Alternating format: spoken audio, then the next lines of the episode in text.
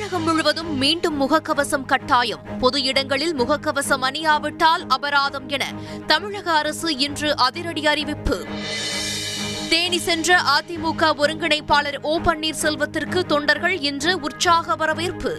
எம்ஜிஆர் ஜெயலலிதாவின் உண்மை தொண்டர்கள் தன் பக்கம் என உறுதி. அதிமுக நிச்சயம் ஒற்றை தலைமைக்குள் வரும் என சுற்றுப்பயணத்தின் போது சசிகலா நம்பிக்கை. கல்வியில் சிறந்து விளங்க தனியார் கல்லூரிகளும் அரசுக்கு துணை நிற்க வேண்டும். தனியார் கல்லூரி விழாவில் முதலமைச்சர் ஸ்டாலின் இன்று அழைப்பு. பன்முகத்தன்மையுடன் மாணவர்களை உருவாக்க வேண்டும் எனவும் கருத்து. அவசர நிலை என்ற இருண்ட காலத்தை எளிதில் மறந்துவிட முடியாது. மனதின் குரல் நிகழ்ச்சியில் பிரதமர் மோடி இன்று பேச்சு. விருத்தாச்சலம் அருகே இன்று இளம்பெண்ணின் மீது துப்பாக்கி குண்டு பாய்ந்து படுகாயம். தீவிர சிகிச்சை பிரிவில் அனுமதி. வேட்டைக்காரர்களால் நிகழ்ந்த விபரீதம் என தகவல். ஐந்து மாநில இடைத்தேர்தல் முடிவுகள் இன்று வெளியீடு. திரிபுராவில் காங்கிரஸ் தலைவர் மீது தாக்குதல் நடத்தப்பட்டதால் பரபரப்பு.